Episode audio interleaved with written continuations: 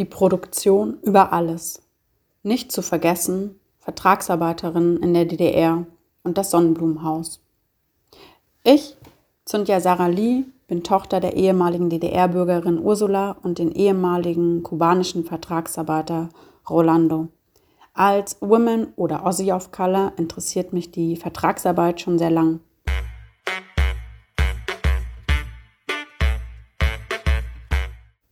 Vergessene Geschichte. In einer Konferenz der Deutschen Gesellschaft e.V. 2021 geht es um die DDR-migrantischen Erfahrungen als vergessene Geschichte.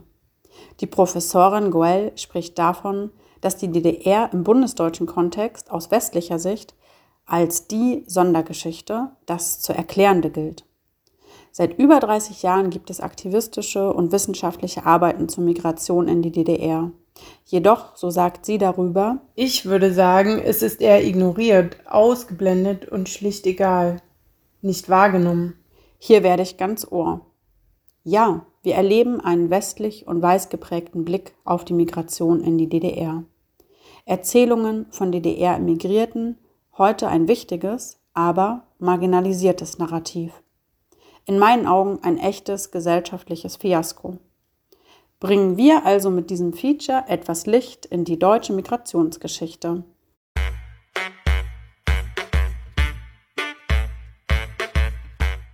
Zur Vertragsarbeit allgemein. In der DDR gab es Arbeitskräftemangel und die Produktion sollte sich dennoch sehen lassen. Die heute oft als Vertragsarbeiterinnen genannten wurden über Regierungsabkommen vor allem mit Vietnam, Mosambik, Angola und Kuba meist für maximal fünf Jahre in die DDR delegiert. Die vietnamesischen Arbeiterinnen gehören dabei zur größten und gleichzeitig zu einer marginalisierten Gruppe. Doch welche Rolle haben genderspezifische Zuschreibungen gespielt? Und welche Bedeutung haben die Stimmen der ehemaligen vietnamesischen Arbeiterinnen für die heutige Erinnerungsarbeit? Gehen wir dem auf die Spur. Dabei helfen mir diese Ladies. Fu Thi Huang Ha, Germanistin und Dolmetscherin. Tu Fandrich, damalige Mitarbeiterin in dem VEB Fortschritt. Mai Phuong Kolat, ehemalige Vertragsarbeiterin und frühere Bewohnerin des Wohnheim Sonnenblumenhaus. Pham Thi Hoai, Übersetzerin und Schriftstellerin. Tamara Henschel, deutsche Wohnheimbetreuerin von 1987 bis 90. Sie sind alle politisch engagiert, zum Beispiel in deutsch-vietnamesischen Vereinen. Ihre Erfahrungsexpertise und Meinungen habe ich aus veröffentlichten Dokumentationen, Interviews und Artikeln zusammengetragen. Zu den Vertragsarbeiterinnen. Schon bei der Ankunft wurden sie nach genderspezifischen Zuschreibungen ohne Berücksichtigung von Berufswünschen eingeteilt. Den als Frauen gelesenen Menschen werden die Küchen-, Näh- und Textilarbeiten zugeteilt. Ihre Unterbringung fünf Quadratmeter pro Person, meist in Wohnheimen, Frauen und Männer getrennt und regelmäßige Post- und Zimmerkontrollen.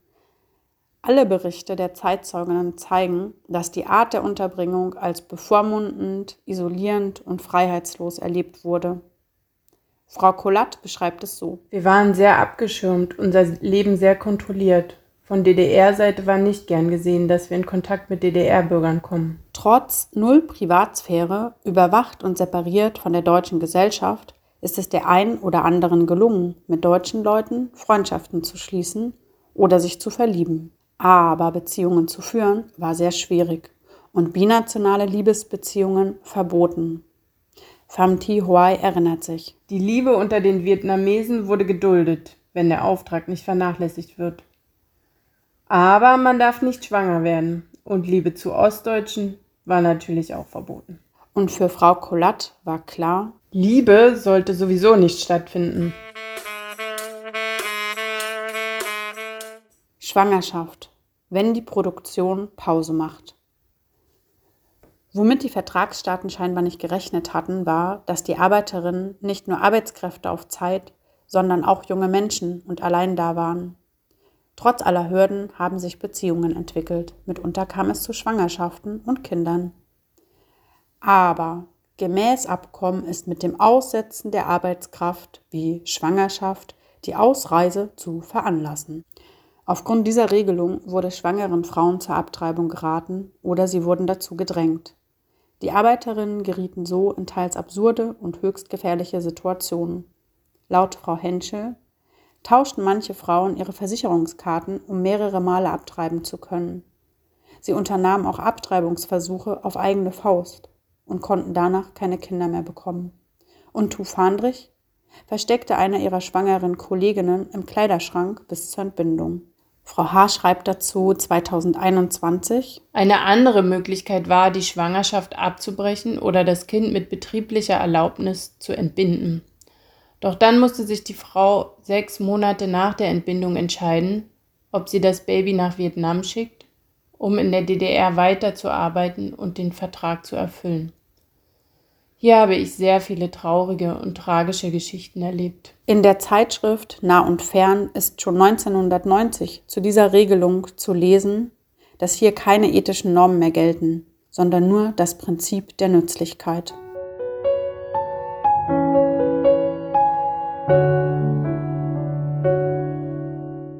Rückblickend. Mehr als deutlich Herstellen von Unsichtbarkeit. Die Art der Unterbringung, Überwachung, das Getrenntsein von der deutschen Gesellschaft hat zu einer gewissen Unsichtbarkeit dieser Migration, der Arbeiterin, ihres Daseins, ihrer Probleme und ihrer Leistungen beabsichtigterweise geführt.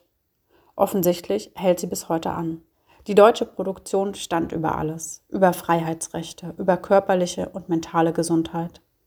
Die Reduktion auf die Arbeitskraft führte aus Gender-Perspektive zu Extremrechtsverletzungen der Frauen. Staatliche Kontrolle und Repression erreichte hier die Intimsphäre mehr als bei den männlichen Kollegen. Freie persönliche Entscheidungen in Bezug auf Sex, körperliche Selbstbestimmung oder Familiengründung wurden staatlich so stark eingeschränkt und häufig verunmöglicht.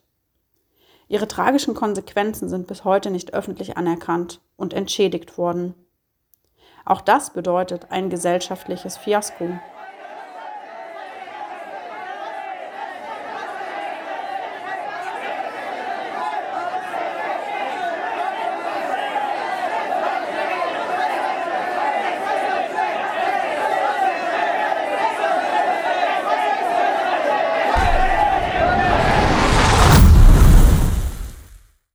Gedenken. Wir machen einen Sprung an den Anfang der 90er, direkt nach Rostock-Lichtenhagen. Hier leben ehemalige vietnamesische Vertragsarbeiterinnen in dem Wohnheim das Sonnenblumenhaus, ohne Aussicht auf ein sicheres Bleiberecht oder neue Arbeit. Im August 1992 kommt es hier zu einer mehrtägigen rassistischen Pogrom gegen geflüchtete Menschen und gegen das Sonnenblumenhaus.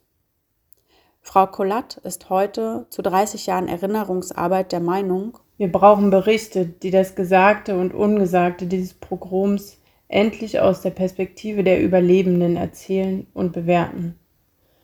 Ein vietnamesisches Narrativ muss her. Sie spricht als frühere Vertragsarbeiterin auch die fehlende Anerkennung der Leistungen an. Unsere Stimme muss hörbar, unsere Geschichte und vor allem unsere Leistung für dieses Land muss sichtbar werden. Also, wir sehen uns zum 27. August auf den Lichtenhagener Straßen. Zum Gedenken an das Pogrom, aber auch zur Anerkennung aller Leistungen, Entbehrungen, Diskriminierungen und damit verbundenen Verletzungen der Vertragsarbeiterinnen und Vertragsarbeiter sowie allen Mutes unserer Eltern. An Sie alle geht mein herzlicher Dank.